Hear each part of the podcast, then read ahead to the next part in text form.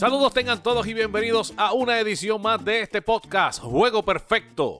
Este que les habla Miguel Boz Ortiz les envía un saludo a todos ustedes y como siempre conmigo mi amigo y mi hermano Miguel Rivera. Miguel, ¿qué está pasando, brother? ¿Qué está pasando, Oso? Saludos, mi hermano, y saludos también a todas esas personas que nos escuchan semana tras semana en el podcast de Juego Perfecto. Semana de Awards, Bozo, esa es la que hay. Eso es así, hay semana de Awards, hay semanas en las cuales se va a saber quién es el novato del año, el dirigente del año, el, el lanzador del año con el premio Cy y el jugador más valioso. Adición, se, ya se dieron a conocer los valores sobre el bate de plata y los guantes de oro. Y hoy vamos a estar tocando todo eso. Así que, familia, abróchese los cinturones porque Juego Perfecto acaba de comenzar.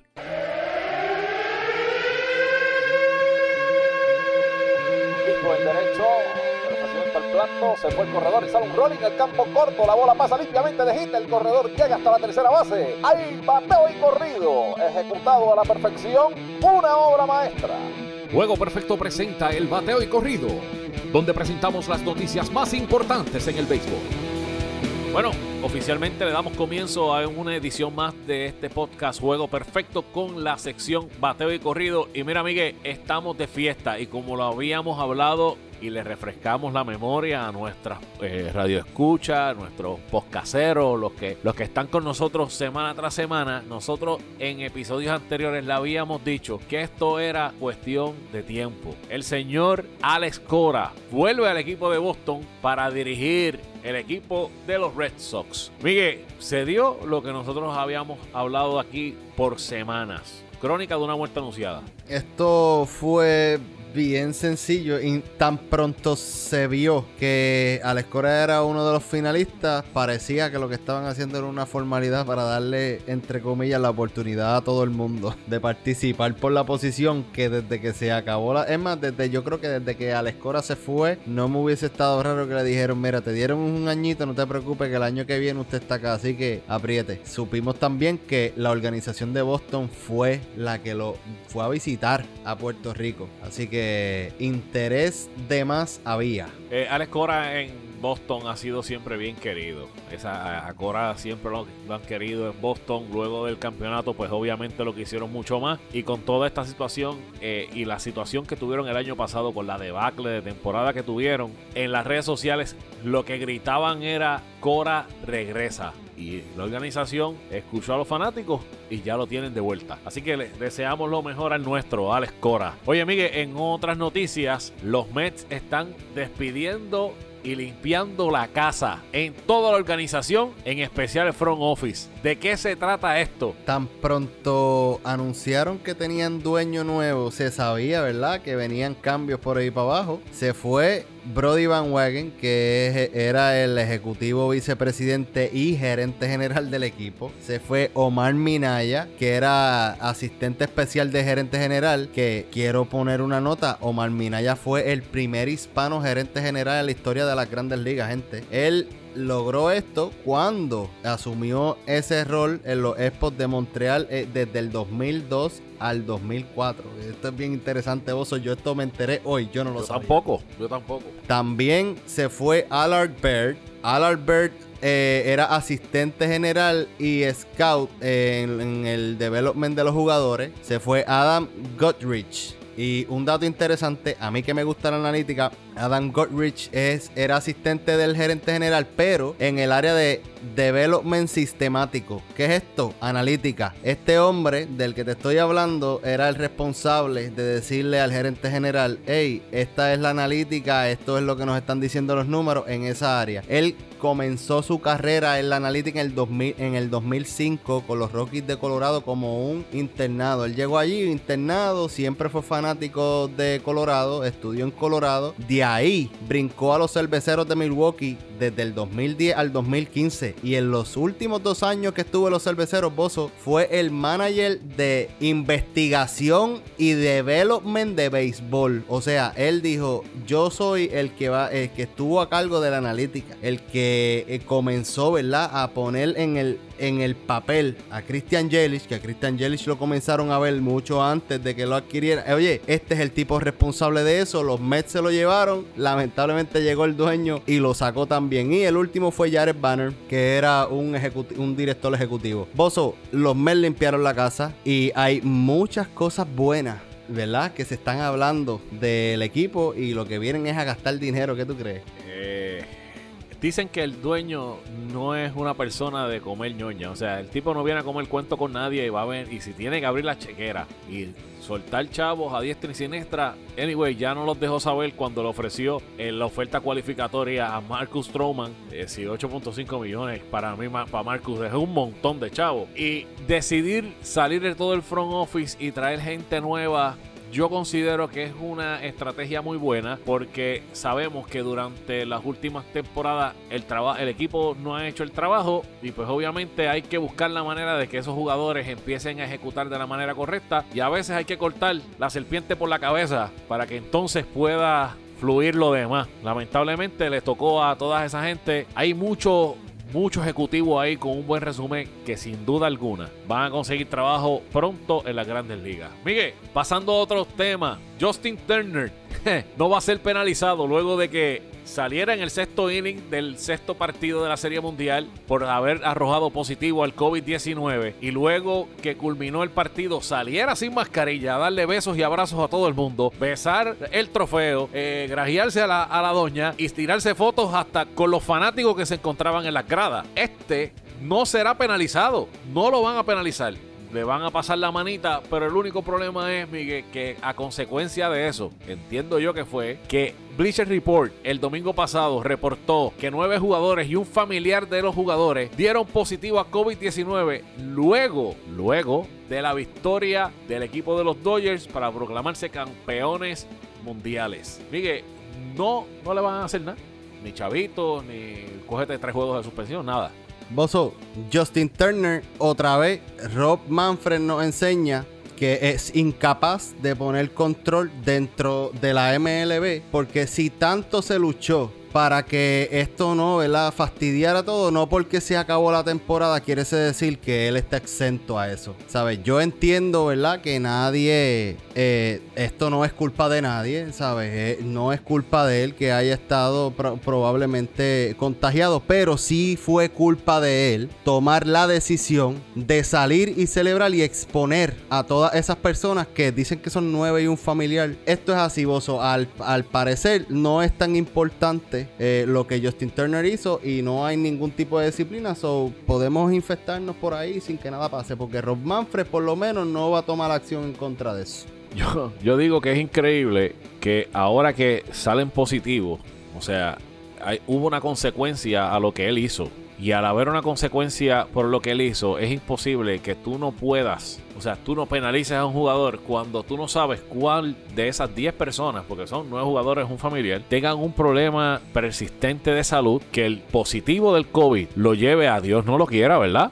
Pero lo lleve a la muerte. Y todo por una actitud irresponsable de Justin Turner. Yo estuve hablando en estos días con una persona cuando estuvimos viendo que no le eh, no lo penalizaron ni nada. Y me dijo, Bozo, tú sabes una cosa, que eso hasta cierto punto es demandable. Y tienes razón, porque si la persona llegase a terminar, ¿verdad? Dios no lo quiera, pero que termine en una situación que muera o que le suceda algo que realmente le afecte, puede terminar en una demanda no tan solo a Justin Turner como jugador, sino también, o sea, como persona, sino también a la organizada, a las grandes ligas, por haber sabido lo que lo que lo que, sus, que había tenido positivo desde temprano en el juego, porque dicen que lo tuvo en el segundo, en la segunda entrada, ya lo sabían, y dejó jugar hasta el sexto inning y no llevárselo del parque.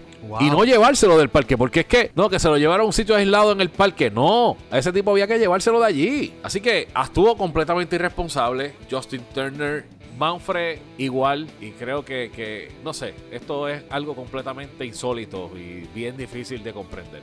Y ahora, y ahora este, literalmente, ahora esto de la pandemia, esto va a seguir.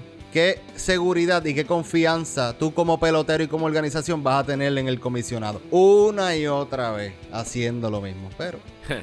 que se acuerde de una cosa, el 2021 viene por ahí y hay un convenio que, firmar. Eso le puede explotar en las manos. Vamos a ver qué pasa con eso. En otros temas, Miguel, hay 181 agentes libres para, para este tiempo muerto de la temporada y ya hay el primer acuerdo de off-season Se trata de Robbie Ray, que llegó a un acuerdo con el equipo de Toronto Blue Jays por un año y 8 millones. Y te pregunto, Miguel, ¿salió de oro Robbie Ray con el equipo de Toronto?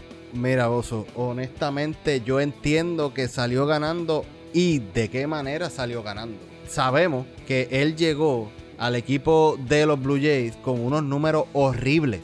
Robbie Ray este año estuvo en los dos equipos, en cual en Arizona con 31 innings lanzados llegó a los Blue Jays con una efectividad de 7.84. O sea, le estaban bateando para 2.58. Y cuando llega a los Blue Jays, tira 20 innings y 2 tercios y tiene una efectividad de 4.79. Adicional a eso le batearon para 2.65. Salió de oro porque de los 9 millones y pico que cobraba, que cobró en Arizona, ahora nada más lo redujeron a 8. Y es verdad, es un contrato de un año, pero es zurdo. Él tiene mucha salida. Es un lanzador zurdo que ese lanzador, lamentablemente, que le guste a quien le guste, es valioso. Y Toronto fue listo y dijo: Esto no se consigue, necesitamos ahora mismo que este tipo esté con nosotros y es parte de por qué lo llevaron allí. Tuvieron que yo creo que pagarle un poquito premium porque como relevista tú sabes que casi siempre firman tarde. Definitivo, yo considero que fue, no sé, hasta cierto punto un,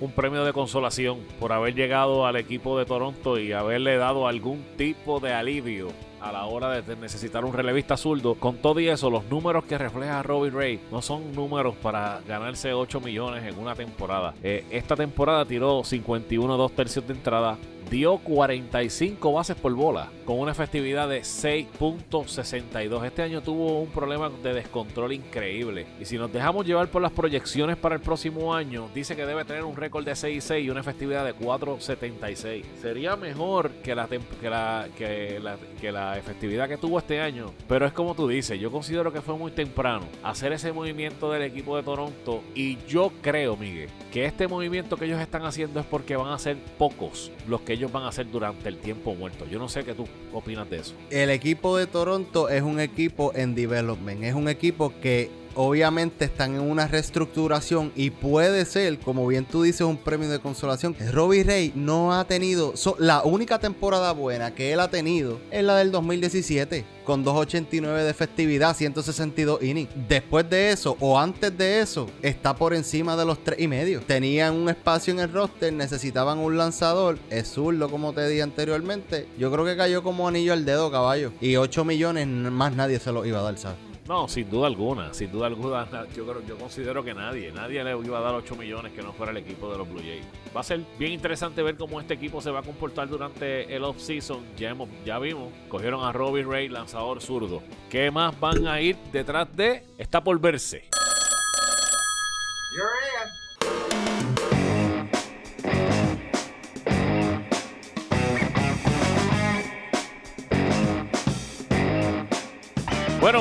vamos al plato fuerte, a la llamada al bullpen. Y es que en esta llamada al bullpen vamos a hablar de los premios. Unos que se han dado ya, otros que están por darse durante los próximos días. Y primero, Miguel, vamos a hablar de los guantes de oro. Vamos a hablar de los receptores rapidito. En la Liga Americana, Roberto Bebo Pérez del equipo de Cleveland se ganó guante de oro y en la nacional Tucker Barhart del equipo de Cincinnati. Háblame de estos jugadores, Miguel. Miguel, ¿tú esperabas que estos jugadores fueran los que se llevaran el guante de oro? Hablamos la semana, no me acuerdo si fue la pasada o la anterior a esta, cuando tocamos el tema de los comentarios de Yadiel Molina. Tucker Barnhart terminó esta temporada sin errores. Era el único catcher que terminó sin errores en la Liga Nacional. Yo creo que estaba por default y Roberto Pérez. Eh, lo veo en el lado de nosotros los puertorriqueños como el próximo sustituto de Yadiel Molina, que obviamente laquea un poco del palo, pero detrás del home, segundo año consecutivo guante de oro y no me estaría raro que esto siga por ahí para abajo, gozo, porque así. Yo pienso que ahora mismo los mejores dos catchers defensivamente lo demostraron este año y ahí están. Bebo sin duda alguna ha estado espectacular detrás del home. Ha sido un receptor que ha, ha venido mejorando, madurando como pelotero inmensamente. Son muy buenas noticias para Puerto Rico. Nosotros tenemos una cuna y nos podemos dar puños en el pecho, porque nosotros tenemos una cuna de receptores, una cosa espectacular. Y Bebo nos hace una vez más quedar muy bien ante el mundo. Tucker Barnhart, pues obviamente nosotros lo habíamos dicho, sabíamos que con los números que tenía debía ser una línea. ¿Qué te puedo decir? Excelente. Dos, dos, dos, receptores que realmente fueron merecedores de este guante de oro. Mira, en los lanzadores, Griffin, Griffin Canning del equipo de los Anaheim Angels y Max Fried del equipo de Atlanta fueron los ganadores del guante de oro. En la primera base del equipo de los Mariners de Seattle, Ivan White y del equipo de los Cubs, Anthony Rizzo. En la segunda base, César Hernández de Cleveland y, de la Nacional, Kulten Wong del equipo de los Cardenales de San Luis, de los pajaritos tuyos, Miguel. En la tercera base, Isaac Kiner Falefa ese, nombre llevo dos horas tratando de aprendérmelo, Miguel. En la tercera base por el equipo de Texas. y en la nacional, Nolan Arenado. Queda allá, dicen que de allá de, de Geopiedra, una cosa así. Color, del equipo de los Colorados Rookies. en el campo corto de la Liga Americana del equipo de Seattle, JP Crawford. Y de la nacional de los Cubs de Chicago, el nuestro Javi Baez. En el left field, el ya retirado del equipo de Kansas City, Alex Gordon, y de la nacional del equipo de San Luis, Tyler O'Neill. En el bosque central del equipo de los White Sox, Luis Robert, y del equipo de San Diego por la nacional, Tent Grisham. En el bosque de la derecha, Joe Gallo por el equipo de Texas, Mookie Betts en el equipo de la, por la Nacional del equipo de los Dodgers. En los bates de plata, Salvador Pérez por la Liga Americana en la receptoría, Travis Darno del equipo de Atlanta en la Nacional. En el DH, en la Americana Nelson Cruz, en la Nacional Marcelo Zuna, se fueron los dos paquisqueya. En la primera, en la primera almohadilla, José Abreu por la Americana. En la Nacional, Freddy Freeman. Para mí, esos dos contienda fuerte con los jugadores más valiosos. En la segunda base. Esas primeras bases este año estuvieron on fire. ¿Qué qué? En la Liga Americana DJ LeMahieu, en la Liga Nacional Donovan Solano. Qué buenos son los dos. En la tercera base, por la Americana José Ramírez, en la Nacional Manny Machado. En el campo corto por la Liga Americana por los White Sox, Tim Anderson. Y en la Liga Nacional de San Diego, Fernando Stati Jr. El Niño. Y en los outfields de Oscar Hernández de los Blue Jays, Eloy Jiménez del equipo de los White Sox y Mike Trout de la Liga de los Anaheim Angels en la Liga Americana. Y en la Nacional, Ronald Cuña, Monkey Betts y Juan Soto. Eh, ¿Te sorprendió alguno, Miguel? Eh, me sorprendió Travis Darno. Eh, porque sí él había hecho un trabajo brutal, pero tú sabes, a veces eh, tenemos a Real Muto, tú me entiendes. Entonces, pues, cuando miré los números, pues uno hace sentido, pero cuando tú escuchas el nombre, pues te está raro al principio, porque está Real Muto en la Liga Nacional, ¿sabes? Y no es que no sea un catcher que no ofensivo, por eso es que es quien es. Pero de los demás, yo creo que está bastante, estaba, está ahí, porque las primeras bases son candidatos candidatos MVP y a mi entender los MVP de cada liga. Eh, yo creo que ofensivamente esos son los que son. En los guantes de platino. Alex Gordon de, la Liga Americana y Nolan Arenado de la Liga Nacional. Y yo te voy a decir una cosa, Alex Gordon, no sé hasta qué punto esto ha sido algo simbólico. Eh, tengo, que, tengo que ver, estoy abusando un poco de la azotea, pero entiendo que el, guante de platino, Alex Gordon, no. Bozo, no sé, para mí es todo porque es, algo simbólico, vamos a decirlo así. Pero se, eh, eh, eh, recuerda esto, se retira y encima de eso este es su segundo año consecutivo llevándoselo. Hay que mirar eso también, este no es el único año y, él no es malo defensivamente, pero pues, yo entiendo, en parte yo entiendo lo que tú dices. Bueno, Miguel, y acaban de anunciar también el Rookie of the Year por la Liga Americana, Kyle Lewis, del equipo de Seattle y de la Liga, de la Liga Nacional, Devin Williams del equipo de los Milwaukee Brewers. Nosotros habíamos hablado la semana pasada sobre esto y creo que el que nos sorprendió fue Devin Williams, que es el lanzador del equipo de los Milwaukee Brewers. Eh, ¿Qué tú crees sobre eso, Miguel? Estoy de acuerdo contigo que Devin Williams eh, fue el jugador que nos sorprendió porque pues normalmente los números de ofensiva se ven por encima, pero Devin Williams fue completamente merecido. 22 juegos, 4 victorias, una derrota, efectividad de .33, 27 innings lanzados, un whip de .63 y en estos 27 innings 53 ponches, Creo que es bien merecido para Devin Williams en Rookie of the Year de la Liga Nacional y también los números ofensivos de Kyle Lewis fueron dominantes este año. Eso es así. Vamos a hablar del Cy Young de este año y vamos a hablar rapidito de la Liga Americana. Eh, tenemos a Bieber del equipo de Cleveland, tenemos a Ryu del equipo de los Blue Jays y a Maeda del equipo de los Twins. ¿Quién tú crees, Miguel, que debe ser el ganador? Aunque yo creo que ya yo sé quién tú vas a decir, pero como quiera que sea, te pregunto: ¿quién tú crees que gana este año el Young en la Liga Americana? En la Liga Americana, esto es una línea. Shane Bieber es el que tiene que estar ahí, es el que tiene que ganarlo. Shane Bieber tuvo una efectividad de 1.63 en 12 partidos. De esos 12 partidos, tuvo 8 victorias y una derrota. El equipo de Cleveland estuvo frío y caliente en el bateo. Él dominó por completo la central de la americana. Esa es la realidad.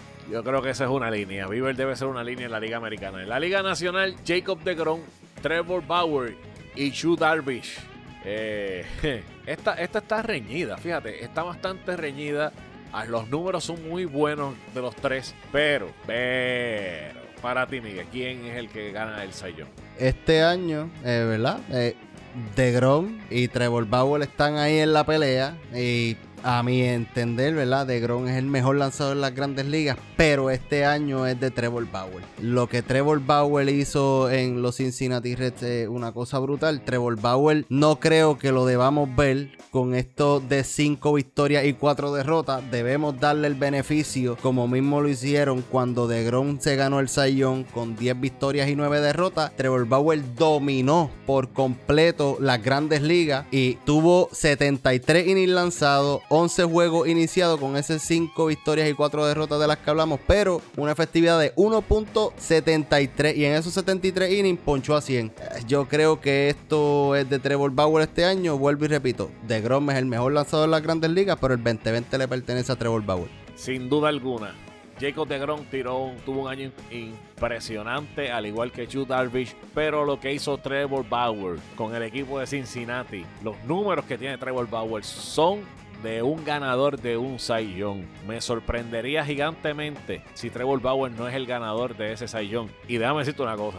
De no ganar, que se preparen las redes sociales porque ese hombre lo que va a tirar en esas redes no va a estar fácil. Para el jugador más valioso, Miguel, en la Liga Nacional se encuentra el señor Mookie Betts, el señor Freddy Freeman y el señor Manny Machado. ¿Quién para ti es el MVP de la Liga Nacional? El MVP de la Liga Nacional, para mí, es Freddy Freeman. Eh, Freddy Freeman, eh, hemos hablado de esto anteriormente. Las primeras bases este año estuvieron on fire y Freddy Freeman no fue la excepción. Freddy Freeman terminó la temporada con 341 de promedio en bateo, número 3 bozo en las grandes ligas. Y por encima de él hay dos peloteros que uno está en la Liga Americana y el otro no está en esta conversación de jugador más valioso. Eh, también tuvo un on base percentage de 462 otra vez el pelotero que está por encima de él no está en esta conversación, que es Juan Soto, porque no tuvo los partidos suficientes para calificar para este premio. Y entonces, ¿qué te dice esto, Bozo? Freddy Freeman ahora mismo, si lidera en las tablas de las grandes ligas, no entiendo por qué sería una duda para cualquier persona que este es el MVP. Te voy a decir algo. Yo espero que no se lo den a Mookie Betts. No estoy diciendo que Mookie Betts no sea un pelotero calibre de MVP, ya lo ha ganado anteriormente. Y ha demostrado, y este año demostró que es calibre. Hay que mirarlo en la misma categoría, a mi entender, que Trout. Este premio es de Freddy Freeman, por favor. No sean locos y se lo dejen a Mookie por favor. Sin duda alguna, yo considero que Freddy Freeman debe ser el ganador del MVP. Lo que hizo, no tan solo con los números, Oye, mientras Freddy Freeman batea en el line-up de Atlanta, las posibilidades de que ese equipo gane son extremadamente altas. Sucedió en la serie de postemporada de este año. Freddy Freeman se mantuvo caliente con su bate y lo llevó bastante lejos. Estuvieron bien cerca de llegar a la serie mundial. A diferencia del año pasado, que Freddy Freeman en la postemporada batió punto bicicleta y duraron menos que un temblor. El hombre importante en ese line-up. Se llama Freddy Freeman y lo que hizo este año no tiene precedente. Mookie Betts es el Golden Ticket, vuelvo y te digo, es el Golden Ticket del equipo de los Dodgers. Y es el tipo que le puso la cherry al Sunday para que el equipo de los Dodgers ganara el campeonato. Todo lo tenemos claro, pero los números no son los mismos de Freddy Freeman jamás en la vida. Y que Mookie Betts se quede como su el primer finalista Sencillo. Esta vez se queda segundo. En la Liga Americana, Miguel José Abreu, DJ Lemegio y José Ramírez. Eh, interesante este, esta, estos últimos tres, aunque yo no sé a ti, para ti, pero yo tengo un solo ganador y no es Yankee. Yo entiendo que este premio es de José Abreu y las primeras bases dominaron. Y no estamos hablando, yo estaba hablando con otro amistades mías y le dije, mira, tú sabes qué es lo que pasa ahora mismo con Freddy Freeman y José Abreu y por qué se asimilan, porque tú te sales de los honrones y los RBIs y hay números individuales y de equipo. Y eso es lo que tú buscas en un candidato MVP. Yo no estoy diciendo que José Ramírez no haya estado ahí, pero lamentablemente para mí José Ramírez no era un top 3. No estaba por encima de Mike. Muchos números se asimilan y no entiendo por qué Mike no está en ese top 3. Para mí es innecesario tener a José Ramírez ahí. Innecesario. Y el otro, DJ LeMahieu. Yo te puedo decir algo. LeMahieu ahora mismo puede estar de, eh, ¿sabes? Puede haber una persona que a mí me diga que LeMahieu es el MVP. Lo puede hacer. ¿Por qué? La misma razón por la que tú miras al lado, tú te sales de los cuadrangulares, que él no es un tipo de cuadrangulares. Te sales de lo que es promedio, pero hay carreras anotadas, hay carreras impulsadas sin ser cuadrangular, hay mucho on base percentage y eso es lo que busca un equipo. Y yo entiendo que aunque mi favorito José Abreu, DJ LeMahieu tiene un caso bien fuerte para ser MVP este año. Sin duda alguna. A mí me encantaría que fuera DJ LeMahieu. Eh, los números de DJ LeMahieu eh, son impresionantes. Bateo, base percent, eh, OPS. Todos esos números son impresionantes de DJ LeMahieu. Pero lo que hizo José Abreu, adicional de que tiene números competitivos en el promedio, on base y OPS, cuadrangulares, RBI, todos esos números adicionales sobrepasan a DJ LeMahieu y es por eso que José Abreu debe ser el MVP sin duda alguna. José Ramírez tuvo una en principio de temporada un poco flojo, luego pues se metió en los números, pero como tú dices, yo considero que no debe no debió haber estado en estos finalistas y fue una falta de respeto para mí el haber dejado a Mr. Mike Trout en entre los finalistas de, para el MVP porque sin duda alguna Mike Trout los números que pone año tras año y este año no fue la excepción, los números de Mike Trout fueron impresionantes. Hubiera sido un poco más interesante ver que en los finalistas hubiera sido DLM y José Abreu Mike. Aunque, como quiera que sea, se los daba a José Abreu. Eh, y, mira, y yo voy a apuntar ahí al final, porque en realidad quiero poner esto. No perdamos de perspectiva aquí, y lo voy a poner así porque es que en realidad uno mira, DJ LeMahieu quedó primero en promedio de bateo, quedó primero en on-base percentage en las grandes ligas. ¿Sabes? Estamos hablando de un muchachito que solamente dio 10 cuadrangulares, impulsó 27 carreras y está en el tope y es el table setter. O sea, ese es el tipo que cuando llegaba a base los Yankees no habían quien lo detuviera la misma influencia que tuvo Mookie Betts en los playoffs. Solamente un, punto aclaratorio. y un punto bien interesante. En el dirigente del año en la Liga Americana, Kevin Cash, del equipo de Tampa Bay, Rick Rentería, el despedido Rick Rentería de los, de los White Sox, y Charlie Montoyo, el nuestro, de Toronto, en la carrera por el dirigente del año de la Liga Americana. Miguel, para mí esto es una carrera de un solo caballo, yo no sé. Sí, claro que sí. Kevin Cash, a pesar, ¿verdad?, de, lo que hizo o dejó de hacer en los playoffs, logró estar número uno en la Liga Americana por encima de muchos equipos que eran favoritos por encima de Tampa. Y esto es una línea, yo entiendo, ¿verdad?, que los White Sox hicieron un buen trabajo, pero votaron al dirigente, eso hay que ver eso. Y yo yo no creo que le vayan a dar a un dirigente del año a alguien que hayan despedido. Rentería tiene los números, pero Kevin Cash demostró que con ese equipo y los movimientos que hizo con Tampa Bay estuvo en el top de la Liga Americana hasta llegar a la World Series. Así que yo creo que eso es de él. Para mí, lo que sucede con Rick Rentería y el despido que tuvo fue más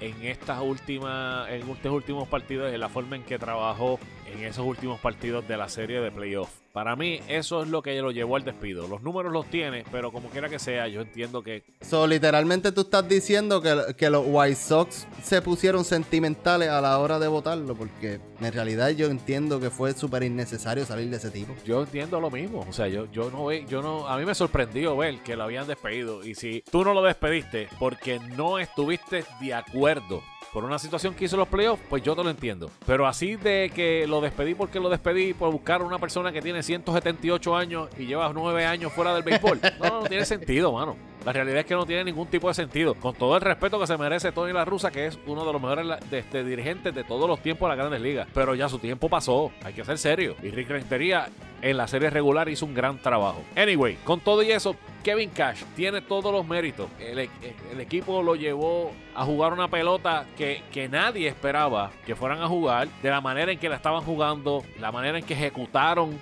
cada uno de los planes de trabajo que tenían para el equipo. O sea, es impresionante de la forma en que ese equipo jugó la pelota. Al final del camino, lo que estuvieron haciendo durante todo el año y le salía, no le salió y le costó el, campeonato, pero esos son otros 20 pesos. Estamos hablando durante la temporada. Y Charlie Montoyo me alegra que esté entre los finalistas. Realmente me alegra mucho que un boricua esté entre los finalistas. Ya eh, Alex Cora había estado en, ese, en esa final también. Pero a Charlie obviamente tengo que darle una mención honorífica por lo que hizo con el equipo joven.